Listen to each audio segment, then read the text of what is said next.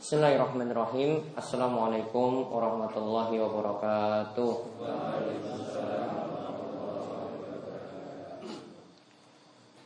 Innalhamdulillah Nahmadu wa nasta'inuhu wa nastaghfiruh Wa na'udhu billahi min sururi anfusina Wa min sayyati amalina. Man yahdihillahu falamudillalah Wa man yudlilhu falahadiyalah Wa ashadu an la ilaha illallah Wahdahu la syarikalah وأشهد أن محمدا عبده ورسوله. اللهم صل على نبينا وسيدنا محمد وعلى آله ومن تبعهم بإحسان إلى يوم الدين. اللهم انفعنا بما علمتنا وعلمنا ما ينفعنا وزدنا علما. اللهم أصلح لنا ديننا الذي هو اسمة أمرنا. وأصلح دنيانا التي فيها معاشنا. وأصلح آخرتنا التي فيها معادنا. Waj'alil hayata ziyadatan lana fi kulli khair waj'alil mauta rohatan lana min kulli syar. Alhamdulillah para jamaah sekalian, bapak-bapak pengajian ahad pagi yang mungkin-mungkin selalu dirahmati dan diberkahi oleh Allah Subhanahu wa taala. Kita bersyukur pada Allah atas nikmat yang Allah anugerahkan kepada kita pada pagi hari ini kita dapat berkumpul di masjid yang mulia untuk niatan tolabul ilmi menuntut ilmu kita mohon pada Allah Subhanahu wa taala bagi-bagi kita terus diberikan keberkahan dalam umur kita terus diberikan kesehatan dijauhkan dari nikmatnya eh, hilangnya nikmat sehat yang tiba-tiba. Mudah-mudahan Allah juga memberikan kita kemudahan untuk menyongsong waktu tua kita dan memberikan juga kita kemudahan untuk mempersiapkan diri dengan beramal soleh dan juga memudahkan jalan kita semuanya untuk menuju surga surga Allah Subhanahu wa taala yang penuh kenikmatan. Kemudian salawat dan salam semoga tercurahkan juga kepada junjungan kita Nabi besar Nabi Agung Muhammad sallallahu alaihi wasallam pada para sahabat juga yang telah memperjuangkan Islam begitu juga para ulama mungkin-mungkin kita dapat terus mengikuti jejak mereka karena dengan mengikuti jejak mereka lah kita dapat menempuh jalan yang Allah Subhanahu wa taala ridhoi.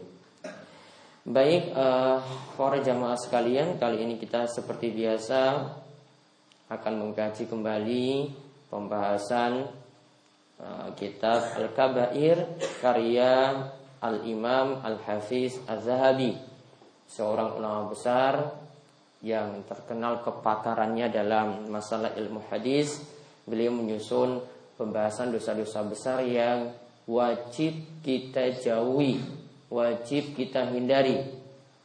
Yang kali ini setelah kita lihat tentang masalah merampas harta orang lain dengan cara yang batil, kita lihat sekarang masih dalam pembahasan dusta dan banyak berbohong. Kita lihat dosa besar ke-23 di buku terjemahan halaman 2 halaman 77. Baik kita lihat eh, hadis-hadis uh, yang membicarakan ya setelah kita lihat kemarin uh, kita bahas tentang beberapa macam bentuk dusta ya seperti dusta dalam jual beli kemudian dusta juga dalam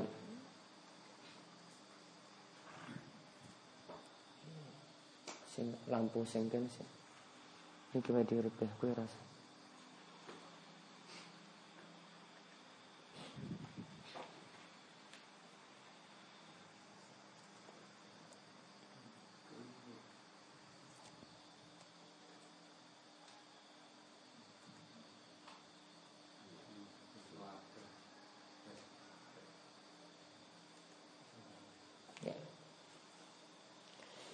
Seperti uh, dusta dalam jual beli, dusta yang cuma dalam rangka guyon, bercanda, ngelawak, ya itu juga tidak dibolehkan. Dusta juga dalam mendidik anak-anak, ya bohong, misalnya ingin membelikan sesuatu jika anaknya ikut diam, ya maka ini juga tidak dibolehkan dan pokoknya yang tidak ada maslahat sama sekali tidak dibolehkan. Nah, termasuk juga yang termasuk di sini yang para ulama sebut dengan al-yaminul ghamus, sumpah dusta. Ya, al-yaminul ghamus, sumpah dusta. Ya, ini juga uh, tidak dibolehkan dan kita lihat dalil-dalil sekarang yang membicarakan tentang al-yaminul ghamus, tentang sumpah dusta. Lihat uh, tulisan Arab nomor 2 Nabi SAW itu pernah mengatakan Qala rajul Ada seseorang yang berkata Wallahi La yakfirullahu li fulan. Demi Allah Allah tidak akan mengampuni si fulan. Ingat ya kalau fulan Niku artinya kayak kita sebut si A si B. Ya. Allah tidak akan mengampuni si A. Jadi ini ada orang yang mengatakan seperti itu padahal yang bisa memfonis atau bisa memutuskan orang ini tidak diampuni itu cuma Allah Subhanahu wa taala. Tidak boleh kita katakan pada manusia misalnya kamu tidak akan masuk surga. Atau kita katakan kamu pasti masuk neraka. Tidak bisa nunjuk hidung seperti itu, tidak bisa kita ya katakan orang per orang seperti itu. Paling yang kita katakan niku amalan. Wong yang berbuat syirik tidak akan masuk surga. Wong yang berdusta ya dia diancam neraka. Itu boleh. Namun kalau tunjuk orang tidak boleh. Yang ini dia katakan kamu tidak akan mendapatkan ampunan Allah. Maka ketika itu faqalallahu ta'ala Allah Subhanahu wa taala lantas mengatakan berfirman man dzalladzi yata'alla alayya Siapa kok yang bersumpah bisa memastikan atas namaku? Kau tega-tega katakan bahwasanya Allah tidak akan mengampuni si fulan dan si fulan. Maka anni la akfiru li fulan. Orang yang mengatakan seperti itu, yang tadi bilang Allah tidak akan mengampuni si fulan, maka Allah tidak akan mengampuni dosanya. Qad ghafartu lahu wa ahbattu amalak. Dan Aku kata Allah akan mengampuni, aku mengampuni orang tersebut yang dikatakan tadi dosanya tidak diampuni. Wa ahbatu amalak dan aku akan menghapuskan ya amalanmu yang mengatakan orang ini tidak akan diampuni. Berarti malah sebaliknya orang yang katakan ya bahwasanya si fulan si A itu tidak diampuni malah amalan-amalannya niku terhapus. Orang yang direndahkan malah dosa-dosanya niku yang diampuni. Kaitannya dengan di sini apa? Yaitu tentang masalah sumpah. Karena orang tadi bersumpah. Sumpah apa? Dusta. Kita dapat ambil pelajaran di sini sumpah dusta tidak boleh. Kemudian kita dapat ambil pelajaran juga dari hadis ini tidak bolehnya meremehkan orang lain. Ya, tidak boleh meremehkan orang lain. Kadang kita lihat ada pelaku maksiat, ada orang yang sering berbuat dosa, mungkin kesehariannya main judi. Juga ada yang selingkuh, namun dia ingin bertobat. Ya, namun dia ingin ber, bertobat. Maka kalau orang ini ingin bertobat, jangan sampai kita rendahkan orang tersebut. Ah, kowe biasanya main judi, Ya, bagaimana dosamu itu bisa diampuni? Wah, kowe wae biasane selingkuh, wis ping piro coba kasusmu? Gak mungkin dosamu diampuni. Kalau seperti ini, ini namanya meremehkan orang lain. Tidak boleh. Maka pernah ada kisah seorang bayi, ini mungkin pernah saya ceritakan, ada bayi yang masih dalam omongan, yang aslinya itu belum bisa ngomong, itu dengan kehendak Allah bisa ngomong. Pernah dia melihat ada uang sugih, kaya, cakep, ya. Dia lihat seperti itu, ibunya doakan, mudah-mudahan ya engkau wahai anakku seperti orang tersebut. Uangnya sugih, ya. Ketika itu cakep lagi, mudah-mudahan engkau bisa seperti itu. Kemudian bayi ini dia katakan, ya Allah, mudah-mudahan aku nanti tidak seperti orang itu. Kemudian suatu saat lagi dia bertemu dengan ada seorang budak yang dimasak oleh orang banyak. Ketika itu buat kasus, katanya dituduh zina. Ini belum berbuat zina, baru dituduh zina. kemudian ibunya lewat, dia doakan anaknya ini mudah-mudahan le, kue nggak seperti itu. Diarak masa berarti buat salah. Maka ketika itu uh, anak ini malah berdoa sebaliknya, ya Allah, mudah-mudahan aku jadi seperti orang tadi. Kemudian setelah itu keduanya berjalan, kemudian ibunya tanya, kok kamu dengan orang yang sugih tadi kok malah nggak pingin seperti itu. Dia katakan orang itu adalah orang yang sombong.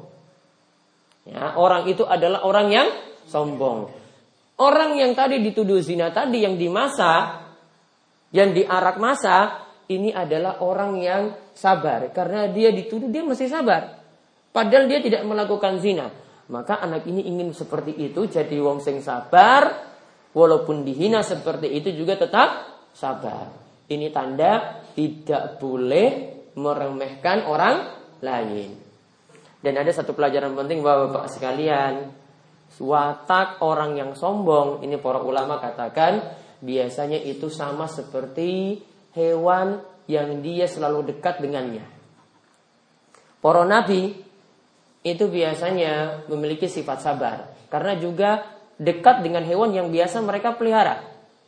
Kalau para nabi itu biasanya ngingu wedus.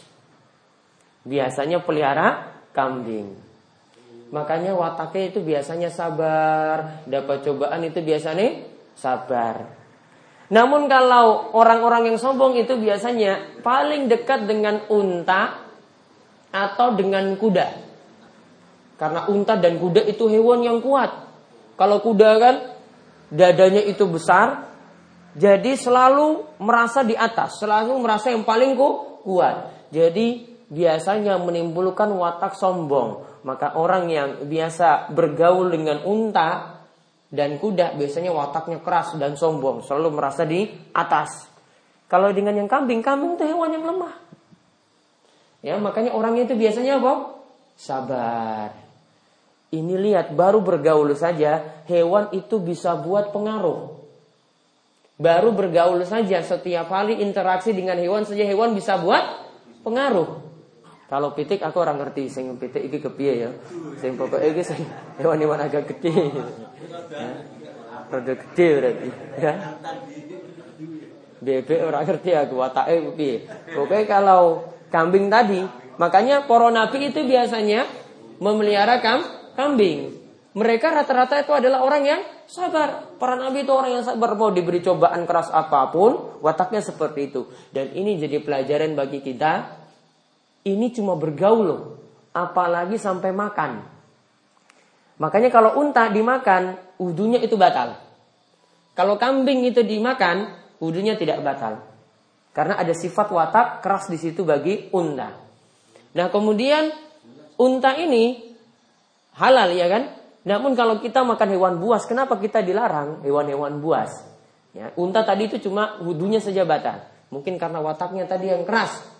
Namun kalau hewan buas, ini jelas dilarang. Kenapa? Biar manusia tidak wataknya seperti hewan buas tadi. Sangar seperti singa. Wataknya keras seperti harimau. Seram.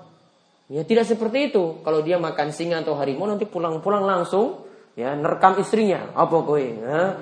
Saya habis makan singa tadi. Ya, seperti itu. Makanya ini di antara hikmah kenapa dalam hadis dikatakan nah Rasulullah SAW kullu zina bin minas siba. Rasulullah SAW itu melarang setiap hewan yang buas bertaring. Ya, taringnya ini digunakan untuk menerkam mangsa. Apa hikmahnya tadi dilarang? Karena hewan-hewan tadi wataknya itu jelek.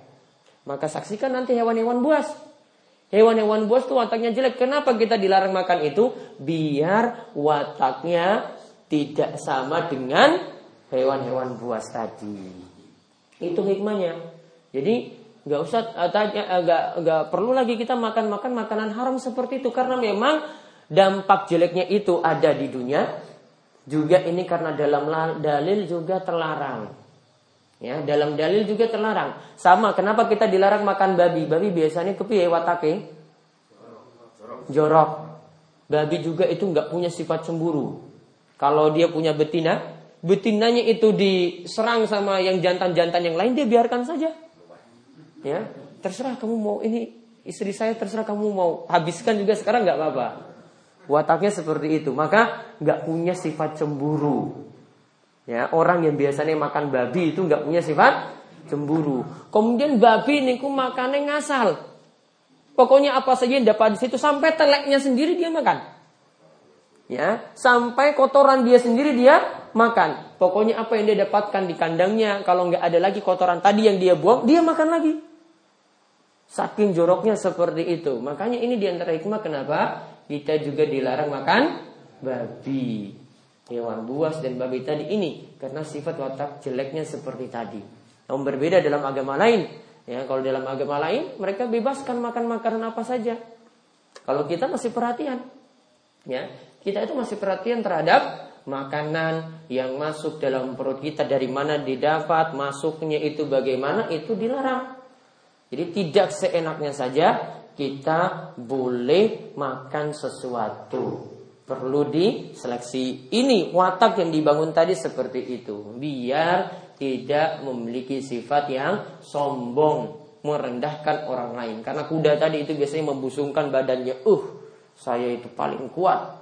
Ya, membusungkan badannya orang sombong. Kalau kambing, kambing kan nggak pernah seperti itu kan? biasa-biasa gue santai orangnya santai oh bukan orangnya kambingnya itu santai ya kan nggak seperti itu dia nggak seperti kuda yang kuat bisa berlari kencang selalu merasa di atas. Nah kemudian dalil yang berikutnya lagi kata Nabi SAW Nah ini juga menunjukkan sumpah dusta niku terlarang. Salah satu la yukallimuhullahu yaumal qiyamati wala yuzakkihim walahum adzabun alim. Ada tiga orang yang Allah tidak berbicara dengan mereka pada hari kiamat. Wala yuzakim dan Allah tidak menyucikan mereka. Walahum azabun alim dan bagi mereka siksa yang pedih. Ada berapa hukuman situ? Ada tiga. Allah tidak berbicara. Berarti aslinya Allah itu punya sifat berbicara, namun berbicaranya laisa kamislihi syai'un, tidak sama dengan makhluk.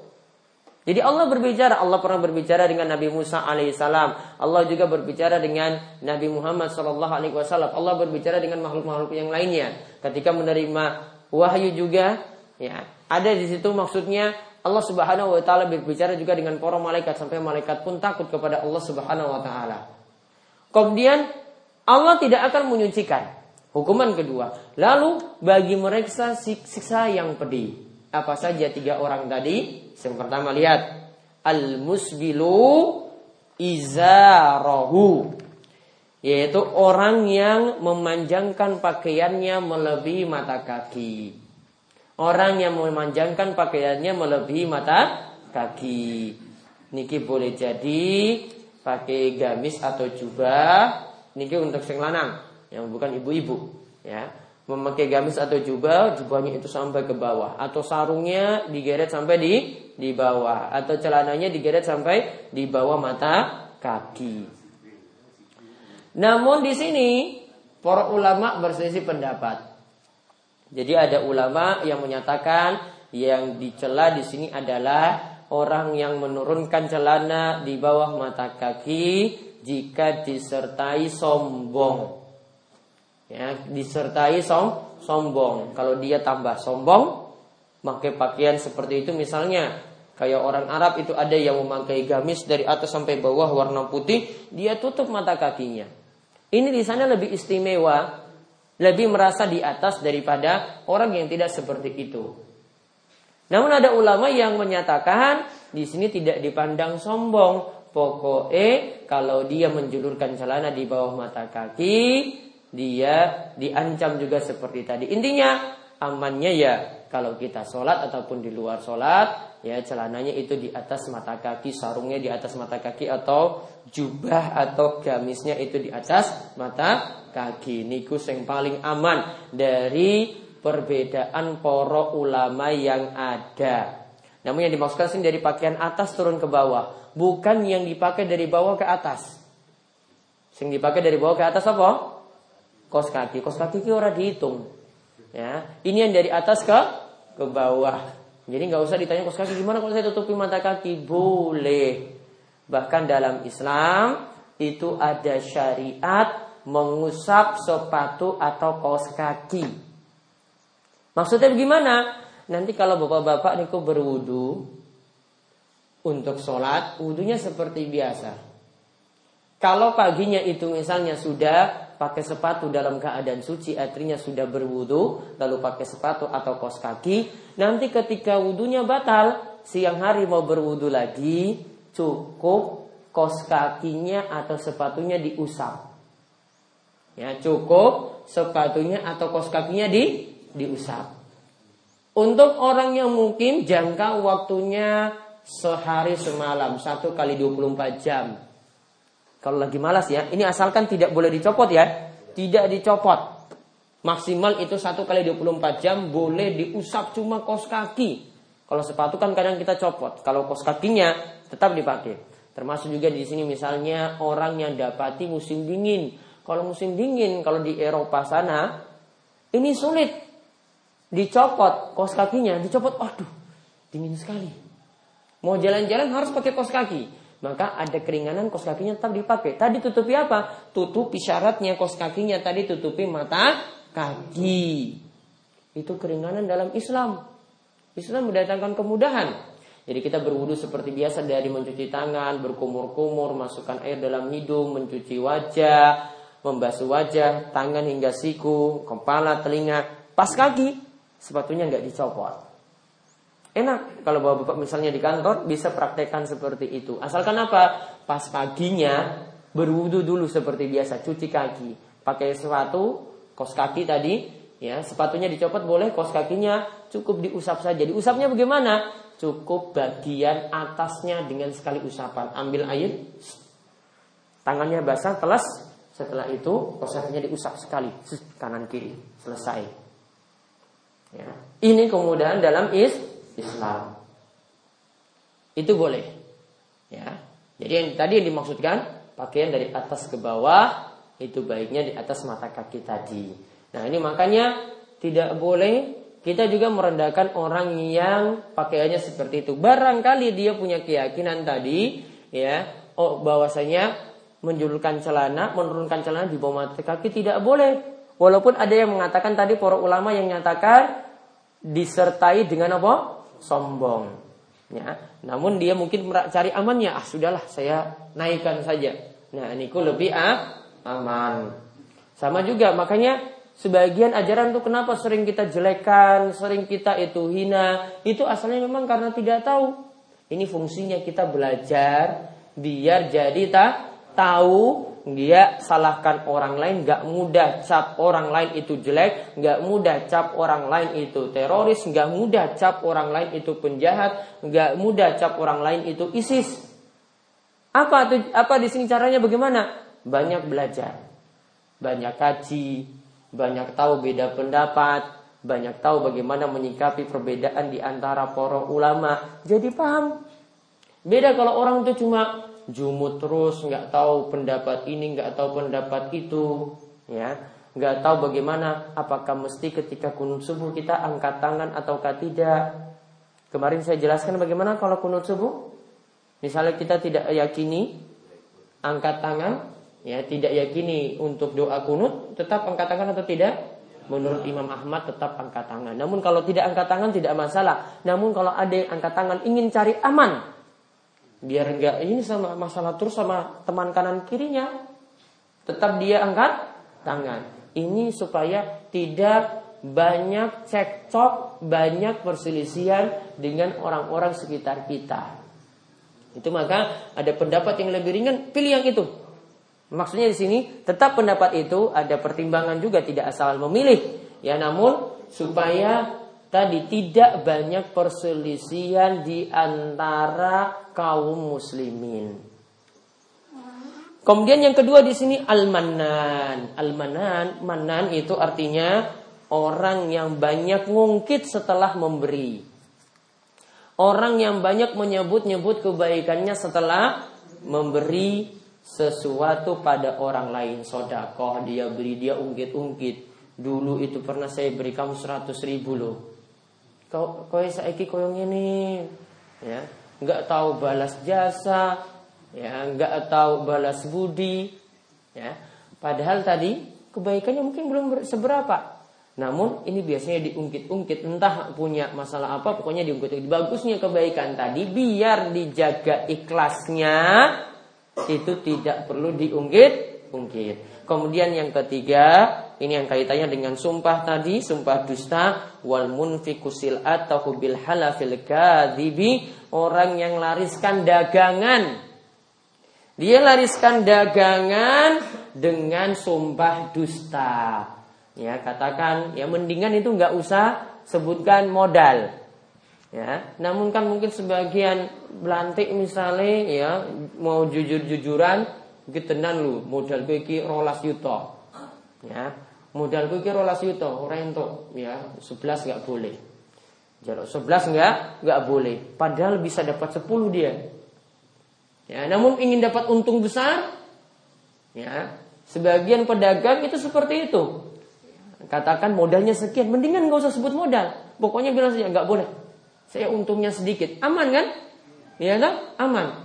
Daripada dia sebut, wah orang ini, padahal batinnya kita tolong yuto. Ya, Padahal batinnya itu besar, namun dikatakan nggak ada. Ya, makanya kalau pedagang kayak gitu saya bilang, ya Pak saya juga pedagang, saya tahu untungmu itu berapa, nggak mungkin kamu nggak dapat untung, nggak mungkin. Ya, malah nggak berkah kamu bohong seperti itu. Mendingan jujur saja, masih bisa turun nggak? Ya, akhirnya terpaksa dia turunin lagi harganya. Ya, jadi nggak boleh dengan alasan untuk lariskan dagangan pakai sumpah dus dusta. Kemudian dalil yang lainnya lagi ada yang dibawa lagi. Kata Nabi SAW man halafa ala yaminin liyaqtati'a biha mala imri'in muslim. Siapa yang bersumpah atas sesuatu yang dipersumpahkan untuk mengambil harta orang lain sumpah untuk nyolong harta orang. Laki Allah wa huwa alaihi godban maka nanti dia bertemu Allah dan Allah dalam keadaan murka Allah dalam keadaan marah Wa in kana syai'an yasiran. Ada sahabat yang tanya, kalau begitu kalau sesuatu yang sedikit bagaimana wahai Rasulullah? Tetap kata Nabi SAW, wa in kana qadiban min arak. Walaupun yang tadi diambil pakai sumpah-sumpah, ini adalah sepotong ranting dari kayu arak. Satu kayu kecil saja, dia ngambil dengan cara dus, dusta, tidak boleh. Sama di sini bapak-bapak ambil untung sedikit saja, namun itu dusta. Ya, untungnya sedikit saja 100 rupiah, namun dusta bohong, tetap tidak boleh. Kemudian dalam hadis yang lainnya lagi dikatakan tidak boleh bersumpah dengan nama selain Allah. Kalau dulu itu pakai nama berhala-berhala. Berhala itu ada namanya Uzza. Dan Abu Lahab Ngertos nggak Abu Lahab dalam surat apa? Al-Lahab nggih? Itu Abu Lahab itu nama aslinya Abdul Uzza. Dan Abu Lahab itu wongnya ganteng. Sayangnya ganteng ini nggak jamin masuk nggak ada jaminan masuk surga. Ya nggak bisa kita itu pakai modal ganteng untuk masuk surga itu nggak bisa. Abu Lahab itu ganteng maka dikatakan lahap. Lahap itu artinya wajahnya berseri bersinar. Sama dengan api yang bergejolak. Ya. Dikatakan lahap karena dia seperti api yang bersinar. Maka wajahnya itu bersinar seperti itu. Artinya dia wajahnya itu ganteng. Makanya istrinya juga cantik. Istrinya Ummu Jamil namanya. Jamil itu juga artinya cantik. Ya, Abu Lahab dan Ummu Jamil pas. Namun dua-duanya masuk neraka. Istrinya sendiri nanti yang ambilkan kayu bakar untuk bakar suaminya. Ya, dan dia ini istrinya Fiji dia hablum min masad. Istrinya ini nanti bawa kalung yang panjangnya itu 7 hasta, eh 70 hasta. 70 hasta niku kira-kira satu hasta setengah meter. Berarti 70 hasta berapa meter? 35 meter dikalungkan di lehernya di neraka. Kerjaannya apa? Biasa nyelakai Nabi. Biasa ganggu Nabi. Ya. Bahkan dia punya niatan, saya punya kalung di dunia ini, saya ingin niatkan diinfakkan supaya bisa membuat Nabi SAW celaka. Kalungnya dia ingin sodakohkan biar bisa celakai Nabi. Ya, dapat uang dicelakai Nabi. Juga dia punya kerjaan, biasa melakukan namimah, menfitnah orang. Namimah itu artinya menukil berita, pindahkan suatu berita ke orang lain. Jadi dia dengar si A itu diomongkan. Ya, si A itu diomongkan dia dengar dari si ini. Kemudian yang jelek-jelekan tadi dia, dia bawa beritanya ke sini supaya si A ini sama orang yang cerita tadi tukaran. Yo, dagangan mungkin diomongi koyong ini loh. Ya, katanya kamu pakai jimat-jimat. Ya, katanya kamu selingkuh gitu. Katanya diomongkan kamu seperti itu. Akhirnya ini dengan akhirnya datang kepada yang ngomong tadi, eh maksud kamu ini apa? Ya, dia akhirnya terfitnah dengan pembicaraan semacam itu. Ini namanya namimah. Tadi istrinya Abu Lahab seperti itu. Akhirnya dia diancam dalam neraka, ya, sampai dikatakan tadi dia sampai mengalungkan api neraka, ya, mengalungkan pakai kalung dari api neraka yang panjangnya 70 hasta. 35 meter kira-kira. Siksaannya berat seperti tadi. Dan ini jadi dalil ini kalau ganggu nabi. Ganggu nabi orangnya seperti itu loh dan ini termasuk mengganggu orang-orang beriman. Ada yang pingin ngaji dilarang, ada yang pingin sholat dilarang, ada yang pingin ngerti Quran dilarang. Ganggu orang beriman seperti itu diancam juga dengan ancaman yang sama. Karena ini gangguan kepada nabi ini juga sama seperti mengganggu kaum muslimin yang lain. Orang-orang sekitar kita itu aneh biasanya. Kalau orang yang ingin perhatikan sholat datang ke masjid ya pingin ngaji pingin belajar ikro pingin belajar agama ya dipengin nggak boleh ya nggak boleh ngaji ke warak ya karena alasannya seperti itu sama itu sama seperti orang larang untuk sholat. Masa kita mau pergi sholat di negara yang muslim seperti ini loh dilarang. Sama seperti itu. Ini negara hukum tidak boleh kita melarang-larang orang seperti tadi. Sama kalau ada orang yang murtad keluar dari Islam, mungkin cuma karena dijamin PNS. Kalau zaman dulu itu jaminannya itu PNS, jaminannya itu sarimi, jaminannya itu eh, banyu ya toh jaminannya air nanti kalau lagi musim kering akhirnya murtad. Jaminannya anak-anaknya bisa sekolah murtad. Ada yang pernah protes ketika itu sampai mengancam orang ini? Tidak ada. Kita tidak bisa berbuat apa-apa. Ya, tidak ada yang bisa berbuat apa-apa ketika itu. Masa sekarang orang muslim ingin beragama kok dilarang padahal ini negara yang mayoritas mus muslim. Maka Tadi kita kembali, ini orang yang bersumpah dengan nama berhala seperti Uzza. Uzza itu nama berhala. Di sini kata Nabi SAW, Man halafa faqala fi halifihi billati wal uzza. Siapa yang bersumpah dia bawa nama-nama berhala. Ada bawa nama Lata, bawa nama Uzza. Seperti tadi Abu Lahab namanya Abdul Uzza. Nama berhala. Falyakul la ilaha illallah. Maka segera dia ucapkan la ilaha illallah. Berarti dia diperintahkan bersyahadat lagi. Karena tadi berarti dia telah melakukan pembatal. Dia telah melakukan pembatal keislaman. Bersumpah dengan nama selain Allah pakai nama-nama berhala. Adapun di dosa besar ke-24 ini Kata Imam Zahabi, ini adalah dosa besar yang kaitannya dengan orang yang selalu berdusta fi ghalibihi fi ghalibi aqwalihi. Dalam mayoritas omongannya, pembicaraannya biasanya dusta. Contohnya di sini dalam ayat disebutkan Allah berfirman, "Innallaha la yahdi man huwa musrifun kadzab." Sesungguhnya Allah tidak akan memberikan petunjuk bagi orang yang melampaui batas dalam dusta. Artinya banyak bohong. Artinya dia banyak bohong. Jadi calo untuk jual tanah, jual lemah, ya banyak bohong. Katakan ini 500 meter persegi. Ternyata gur 300 meter. Katakan ini sak, hektar, satu hektar. Ternyata cuma 500 meter persegi. Satu hektar ini berapa meter persegi? Hah? sepuluh ribu. Nah, satu hektar ternyata kalau diukur mungkin cuma seribu. Ya. Dan ya ini jadi aturan kalau jadi calo nggak boleh bohong.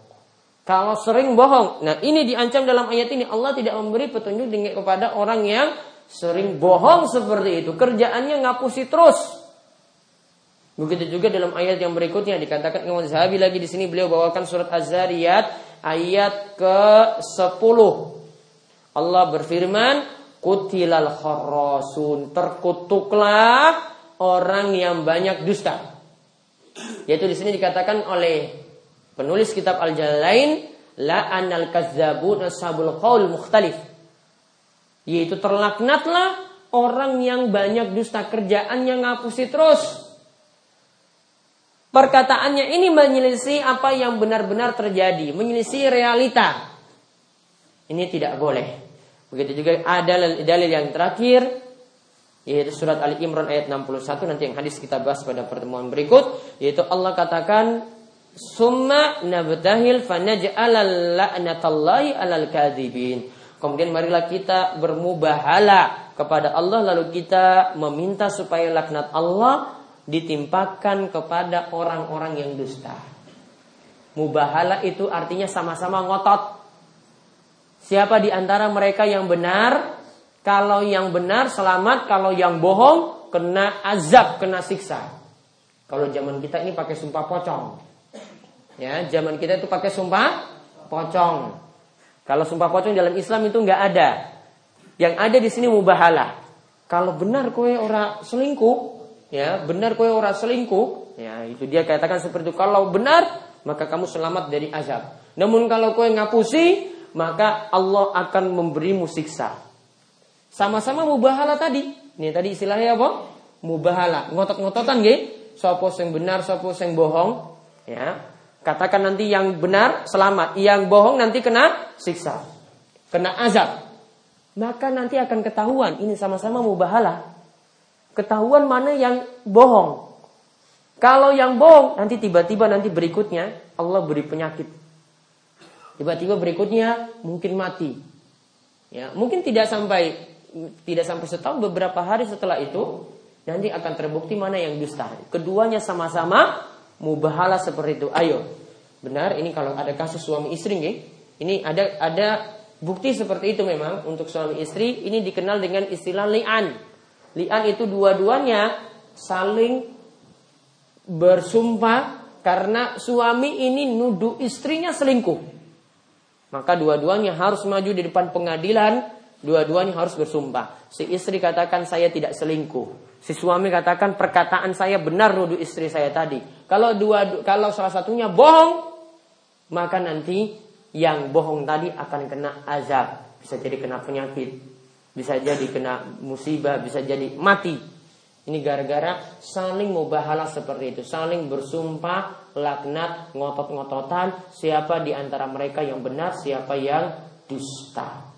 Nah, ini kemauan yang kita bahas untuk kesempatan kali ini, insya Allah berikutnya baru kita rampungkan pembahasan sumpah dusta dengan membahas hadis-hadis yang tersisa.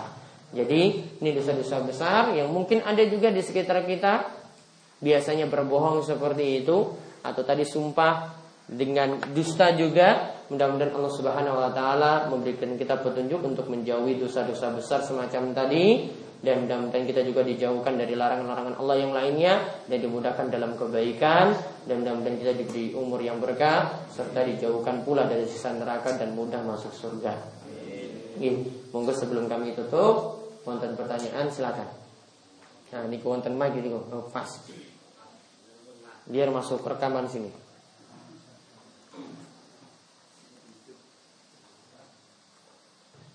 Ya. Assalamualaikum warahmatullahi wabarakatuh. Waalaikumsalam warahmatullahi wabarakatuh. Langsung saja Pak Ustaz, saya mau tanya yang berkaitan dengan orang yang sering kali melarikan dagangan orang lain. Jadi setelah laku tidak diberi imbalan apa pun apakah orang yang melahirkan dagangan calo berarti calo ya itu termasuk dusta atau eh, tidak calonnya jujur apa mboten? Ketika lariskan dagangan jujur nopo tidak jujur karena Nah. ya, apa mengarap-arap supaya dinai untung. Nah, dinai imbalan. Ya itu yang pertama. Yang kedua Dulu Pak Ustadz kalau orang yang beda di tengah-tengah masyarakat seperti masa sekarang ini setelah saya sedikit-sedikit bedanya apa? kurang cakep atau bagaimana? Oh ngaji. Ngaji. Dan setelah itu dipraktekkan di masyarakat itu belum menerima semuanya. Dan katanya Pak siapa yang mengejek orang yang mencari ilmu agama Islam itu tidak boleh dilawan dengan kekerasan lalu bagaimana caranya untuk menyikapi perbedaan Taib, ya. Nggih, sing calo dusta tadi intinya kalau dia arep-arep untung dengan cara ngapusi berarti dusta dan rizkine ora barokah. Rizkinya tadi untuk kali itu jadi haram. Ngapusi pas tadi ya untuk 100 misalnya 100 ribu ini haram karena diperoleh dari jalan dusta. Maka kalau dia kasih istrinya lagi ini, no ya, ini dek ya, ini saya dari, dari pulang dari pasar dapat 100 ribu. Berarti beri rizki yang haram. Kewajibannya bertobat dan uang tadi tidak dimanfaatkan. Diberikan saja kepada orang yang lebih butuh. Itu cara tobatnya. Ya, karena pekerjaan yang dia lakukan pekerjaan sing haram. Kemudian yang kedua tadi, gimana kalau wes ngaji, ingin praktekkan, ingin amalkan ilmunya, ternyata diasingkan di masyarakat. Yang namanya orang yang berpegang teguh dengan kebenaran, ingin amalkan sesuatu yang benar, ya seperti itu.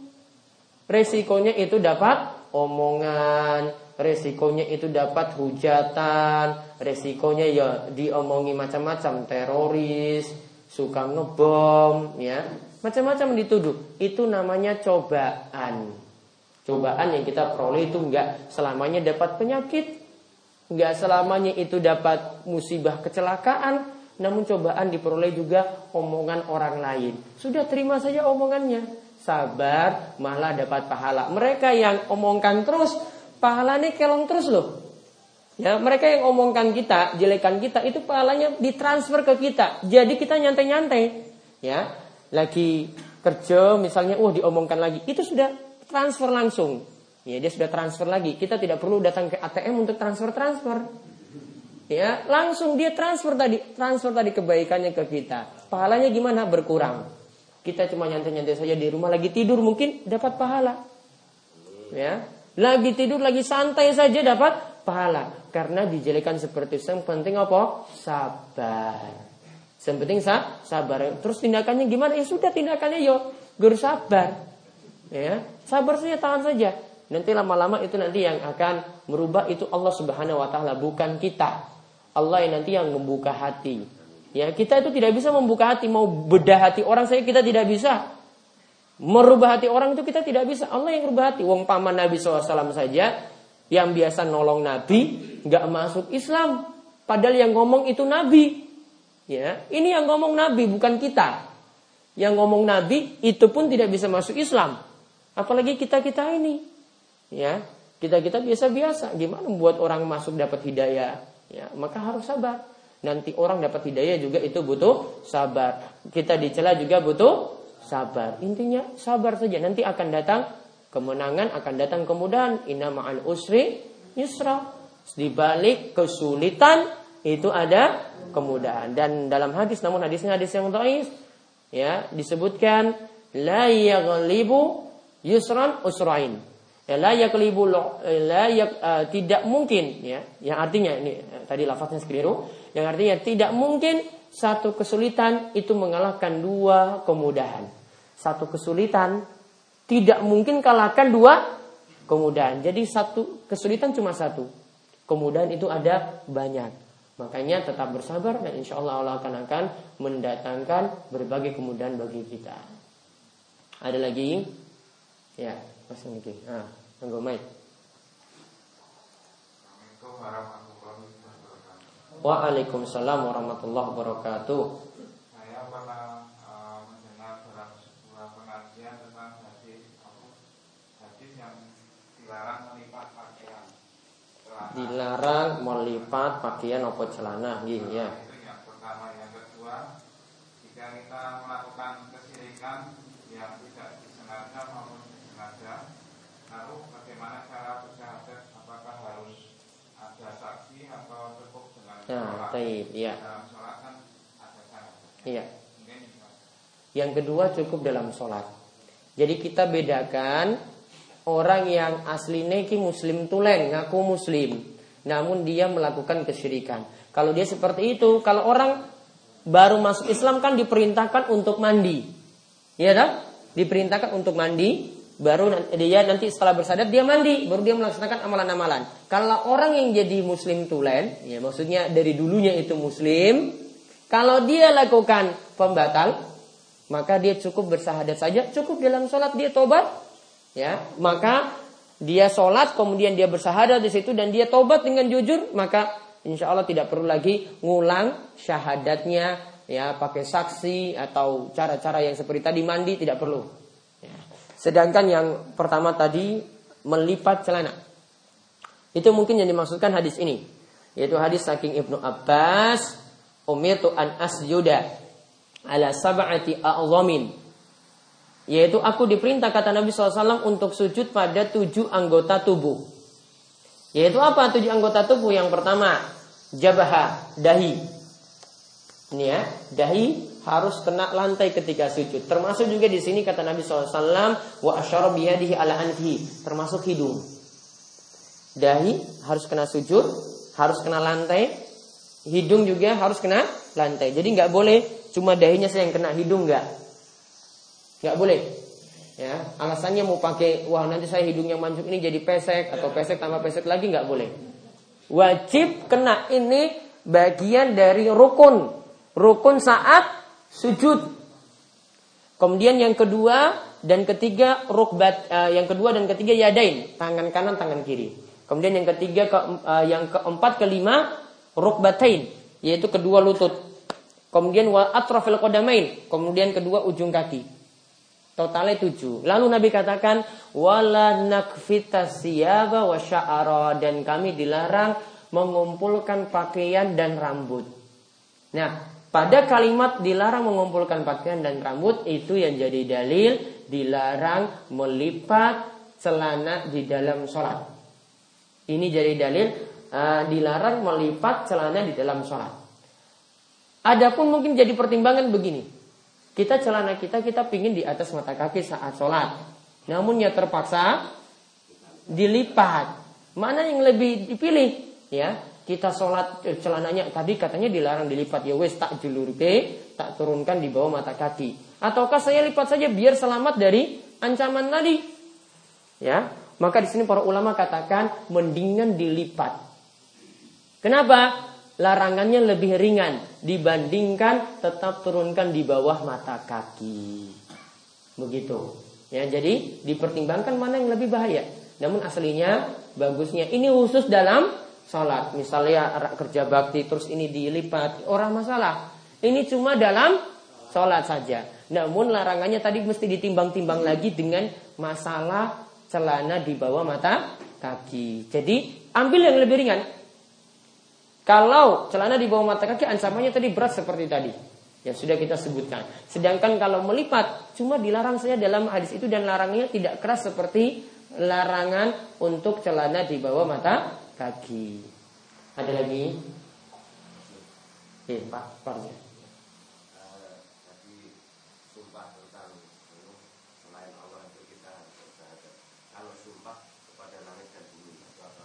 Saya bersumpah pada langit dan bumi.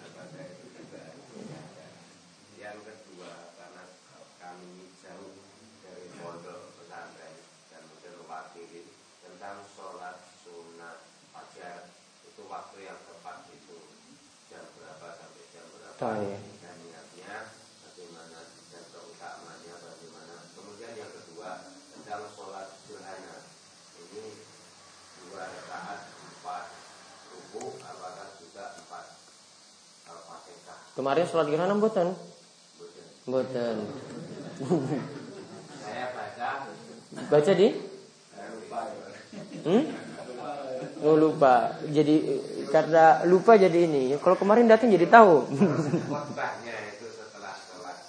Bar sholat atau seurungnya sholat. kasih. Baik, tadi sumpah dustanya tadi gimana? Sumpah dusta? Nah, sumpah dengan langit dan bumi. Jelas tidak boleh. Ya. Pokoknya kita cuma boleh bersumpah dengan nama Allah. Karena Nabi katakan man halafa bi ghairillah faqad asrak. Siapa yang bersumpah dengan nama selain Allah, maka dia telah berbuat syirik. Jadi tidak boleh. Ya. Sama juga ada pakai nama-nama yang lainnya tidak boleh. Cuma hanya boleh sumpah dengan nama Allah saja. Ya, demi Allah saya tidak bohong. Itu boleh. Ya, bahkan ini yang diperintahkan. Namun kalau pakai nama selain Allah tidak boleh. Dengan langit bumi tidak boleh. Sholat sunnah fajar. Sholat sunnah fajar niku yang dimaksudkan sholat qobliyah subuh. Artinya itu sholat rawatib. Sholat rawatib yang kita laksanakan seperti biasa sebelum sholat wajibnya atau sesudah sholat wajibnya. Ya, berarti kalau ini sholat rawatib setelah azan dulu masuk azan subuh lakukan sholat sunnah fajar. Ada kekeliruan sebagian itu nganggap sholat sunnah fajar itu yang dilakukan sebelum subuh, artinya sebelum azan subuh itu keliru. Ya, yang benar ini yang dimaksudkan sholat rawatib. Rawatibnya itu sama seperti kita qobliyah zuhur. Kan sebelum sholat zuhur wajibnya kan? Baru kita sholat. Atau rawatib ba'diyah zuhur. Yaitu bar sholat zuhur. Itu yang dimaksud mengiringi. Sebelum atau sesudah sholat wajib. Namun azan masuk dulu. Artinya waktu zuhur masuk dulu. Waktu subuh masuk dulu. Baru kita sholat rawatib. Keutamaannya bagaimana? Dua rakaat tadi kata Nabi SAW khairum minat dunya wa ma fiha. Salat sunnah fajar yang dua rakaat tadi itu lebih baik daripada dunia dan seisinya. Lebih baik daripada motor, lebih baik daripada mobil, lebih baik daripada rumah, lebih baik daripada istri yang cantik. Itu dua rakaat saja. Kenapa? Karena orang yang punya motor, punya mobil, punya istri yang cantik belum tentu tangi subuh. Itu Ya toh, orang yang kerjakan tadi lebih kalahkan dia. Kamu punya istri cantik, punya mobil mewah, kamu punya motor. Saya lebih istimewa daripada kamu. Kamu punya ganteng seperti itu, istri cantik seperti itu, nggak bisa bangun subuh. Ya, namun kalau dia bangun untuk nonton bola bisa, bangun subuh nggak, nggak bisa. Nah, berarti saya lebih menang daripada kamu. Makanya dikatakan lebih baik daripada dunia dan seisinya, karena orang yang punya dunia belum bisa melakukan itu. Kemudian sholat gerhana, sholat kusuf khusuf. Ini yang dimaksudkan sholat ketika gerhana itu terjadi. Jadi kalau bapak-bapak lihat gerhana, bulan itu tutup matahari atau matahari itu menutupi bulan, ya menutupi cahaya bulan, itu namanya gerhana. Ketika gerhana terjadi, berarti ini cuma ketika terjadi saja. Artinya ketika kita tidak melihat gerhana atau tertutup mendung atau tertutup gunung, Walaupun di Jogja sanya, di Jogja itu lihat, di sini tidak lihat, maka tidak ada sholat gerhana. Namun kalau kita lihat, lihatnya ini pakai mata telanjang, bukan lihat di TV. Kalau lihat, uh sana ada gerhana, apakah saya sholat tidak? Kita lihat langsung. Tadi malam itu terlihat jelas, nggak ada mendung, ya tak? Di Purwosari terlihat tak? Nah, jelas kalau terlihat jelas berarti diperintahkan sholat gerhana. Berapa rokaat? Dua rokaat saja. Dan ingat, tata caranya ini dalam hadis karena ini seumur hidup Nabi SAW cuma terjadi sekali. Beliau 10 tahun setelah hijrah itu baru terjadi gerhana. Berarti setelah di Madinah. Sebelum-sebelumnya belum. Dan ini tandanya bahwasanya kalau sekarang ini terjadi setiap tahun bisa dua kali loh. Dulu Nabi SAW dapat setelah 10 tahun setelah hijrah. Berarti di sini kata para ulama, ini tanda jam akhir zaman sudah semakin dekat. Akhir zaman sudah semakin dekat karena gerhana sekarang ini terjadi mau bulan atau gerhana matahari terjadi setahun bisa dua kali. Ini tahun lalu masih tahun lalu kita temukan kan? Gerhana bulan toh sama gerhana bulan total juga kemarin atau kayaknya oh sebagian. Kalau yang kemarin itu sebagian. Kalau tadi malam itu total. Pokoknya hampir tiap tahun itu ada gerhana. Intinya di sini cara kerjakannya berarti cuma satu cara. Nabi SAW karena cuma lakukan sekali. Cara melakukannya dua rakaat. Setiap rakaat ada dua kali ruko. Satu rakaat loh. Dua kali ruko, dua kali sujud. Caranya, lihat, baca surat seperti biasa. Sama seperti kita sholat Al-Fatihah. Setelah itu mau surat. Setelah itu turun ruko. Allahu Akbar. Rukuknya seperti biasa. Bangkit lagi. Sami Allahu liman hamida. Rabbana lakal hamdu. Baru setelah itu mau Al-Fatihah lagi dan surat. Belum turun sujud. Lanjut lagi mau Al-Fatihah kali surat. Setelah itu turun ruku. Allahu Akbar. Lalu bangkit saking ruku. Baru turun sujud setelah dua kali ruku. Itu maksudnya dua kali ruku. Rakaat pertama seperti itu. Rakaat kedua juga sama seperti itu pula. Namun biasanya yang dibaca itu bukan kul-kul. Jadi sholat gerhana itu baca surat yang panjang sekali.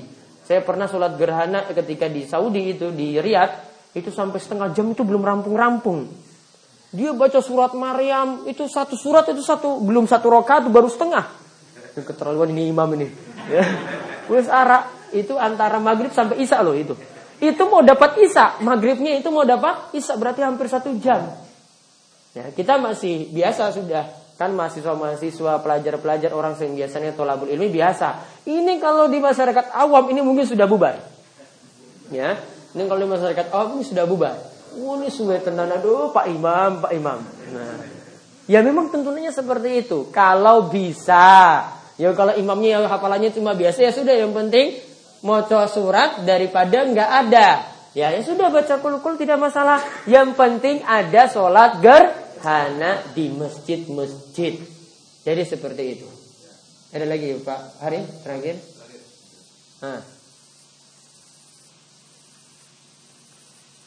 Ya. Terima kasih. Kita kembali pada tadi Allah yang kita dilarang untuk menjulurkan kasihan. Itu biasanya sebetulnya perintahnya sangat keras. Sebenarnya apakah ada rahasia-rahasia dari kita menunjukkan celana. Iya, baik. Hmm. Manfaatnya apa ya?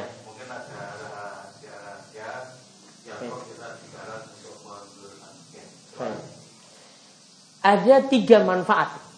Tiga manfaat di sini ini disebutkan dalam hadis dengan berbagai macam riwayat.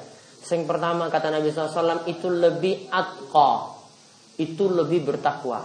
Karena orang yang celananya di atas, dia itu biasanya dia tidak seperti dia tidak terlalu istimewa dibandingkan yang lain. Jadi seperti ini, bahkan mungkin dia jadi ejekan. Saya itu setiap kali sepakai seperti ini hadir di hajatan keluarga, ya, hadir di hajatan keluarga selalu jadi bahan omongan. Ya, selalu jadi bahan omongan apa? Artinya orang sering rendahkan kita. Ya, kita nganggap diri kita itu biasa-biasa saja, tidak seistimewa orang lain. Ya, kita nggak kita biasa. Ya, mereka selalu komentar saya pakai jas, namun celananya ngatung. Ini kepiye ke Pak Ustadz kok celananya kayak gitu. Ya sudah kalian ngomongkan ya sudah nggak apa-apa. Saya diam saja. Mau komentar apa lagi mereka nggak paham kan? Ya sudah diamkan saja sudah. Ya, ya penting saya maju mau disuruh ceramah ya saya ceramah. Mau terima ya terima ya monggo ya ya ora terima ya wes. Ya. Artinya banyak yang merendahkan orang itu. Ya, kenyataannya seperti itu memang. Kemudian yang kedua, ini lebih lebih anko dalam satu riwayat riwayatnya sama namun dikatakan ini lebih anko anko itu apa? Lebih bersih. Karena untuk terkena najis itu lebih selamat. Kalau kita turunkan apalagi turun sampai tutup mata kaki apalagi sampai celak kakinya mungkin ditutup ini biasanya nanti kena najis. Ini dihindari. Itu tujuannya. Ya ini di antara manfaatnya. Kemudian yang ketiga lebih aboko, lebih awet. Kenapa? Karena jarang ya ya jarang nyeret tanah. Jadi jari yang injak tanah. Jadi ini lebih awet dibandingkan yang biasanya geret-geret. Itu di antara manfaatnya. Ya. Namun kalau tidak bisa melakukannya tadi, saya katakan sebagian ulama katakan yang penting tidak sombong menjelurkan. Namun tidak menjelurkan tadi, niku lebih selamat dari tadi yang saya sebutkan tiga hal dikatakan lebih bertakwa Kemudian yang kedua lebih apa? Bersih, selamat dari najis. Yang ketiga lebih awet. Ya, ini kemauan nih yang kita bahas untuk kesempatan kali ini mudah-mudahan bermanfaat. Sekali lagi pengumuman nanti jam 9 ada acara. Saya harap pro jamaah hadir untuk meramaikan pasar murah sekaligus tablik akbar, eh, pengajian besar ya nanti monggo datang jam 9 nanti tempat di parkiran sana sudah diatur tenda dan juga pembagian tempat untuk bapak-bapak kali ibu-ibu juga termasuk untuk aparat-aparat desa dan dukuh ya. Sudah nanti disiapkan. Nanti ada acara pengajian. Setelah itu ada sambil pengajian juga nanti ada door prize atau sebelum atau sesudahnya baru nanti terakhir pembagian sembako pasar murah dengan biaya 5000 rupiah. Ya dengan biaya 5000 rupiah. Jadi silakan bapak-bapak bisa bawa keluarga istri ataupun anak yang ikut TPA di sini misalnya untuk datang namun yang dapat kupon itu anak-anak yang sudah PAUD kalau anaknya lagi di momong ya kan nggak bisa ngerti nomor kan uh, nomor 10 kan orang ngerti nggak bisa jadi yang harus ngerti nomor tadi atau nanti gampang diwarai ibunya misalnya, oh udah disebut 10. Nah, 10 wis ngerti. Oh, langsung maju ke depan. Nah, itu yang boleh ikut ya.